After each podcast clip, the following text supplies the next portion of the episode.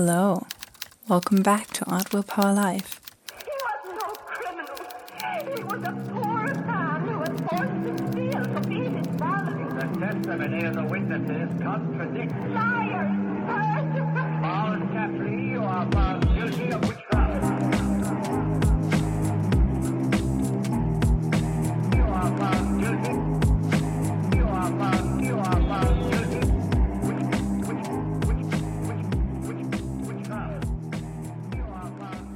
My name is Anna, and that was the Halloween intro. I hope you like it.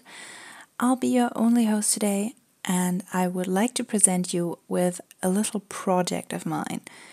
Um, I'd ask you to please read the trigger warnings in the description if you think you'll need them. And this is going to be horror, so be prepared. Now, please enjoy.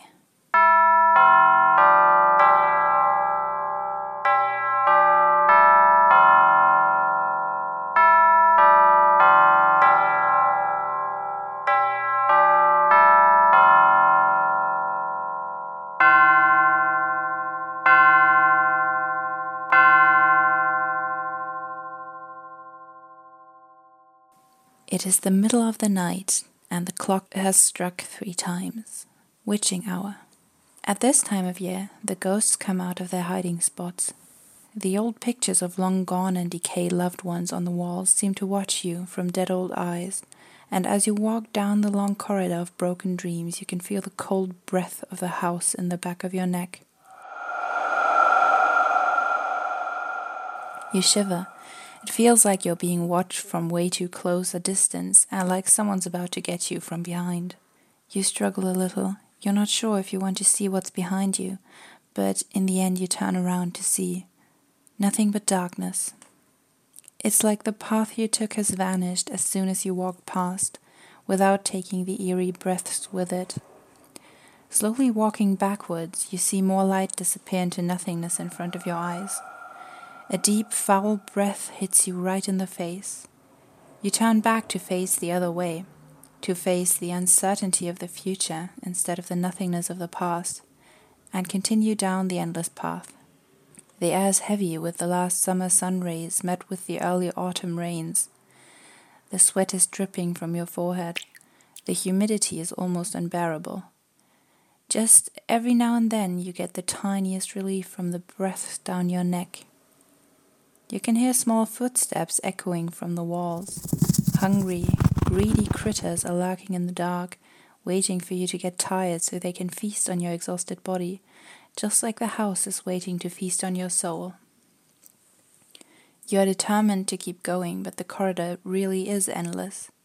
So are the pictures on the walls that watch your every move. You have seen so many faces you don't remember if you've seen them before. Are you looping?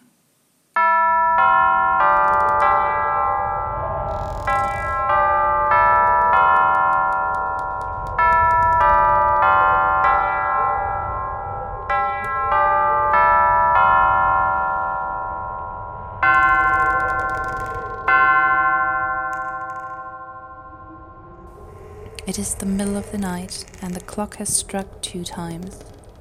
One hour until witching hour. You are in the middle of a grand foyer that you think you have seen somewhere before. There's a big piano off the side of the middle of the room, and so many flickering candles on the walls that you can barely count them all. Wax is dripping from the wall mounted candle holders and forms bizarre looking stalagmites on the polished floor. The door slams shut behind you. More than half the candles got extinguished in the draft. The air reeks of freshly burned wax, and you can feel it settling inside your lungs. You realize that ever since the door closed and the light got worse, you could feel a presence in the room with you. Before, you could see two exhaustingly large stairways on the sides of the foyer, but now the only thing left to see is the grand piano.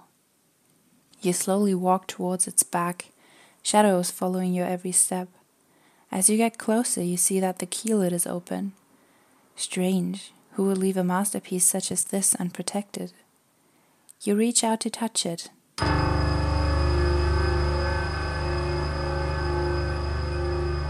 It slams shut, barely missing your fingertips.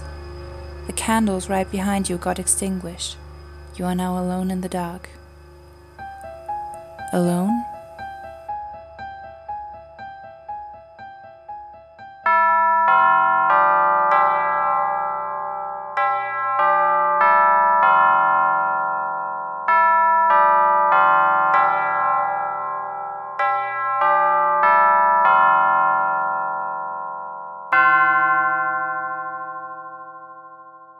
It is the middle of the night and the clock has struck once. Two hours until witching hour. You are standing in front of a huge old house that is submerged in darkness. Only the full moon makes the outlines visible. Numerous windows are looking down upon you, each one only a thin piece of glass away from endless terror. You wipe away these thoughts. This is only a house, nothing to be scared of. Nothing's going to happen to you. Nothing.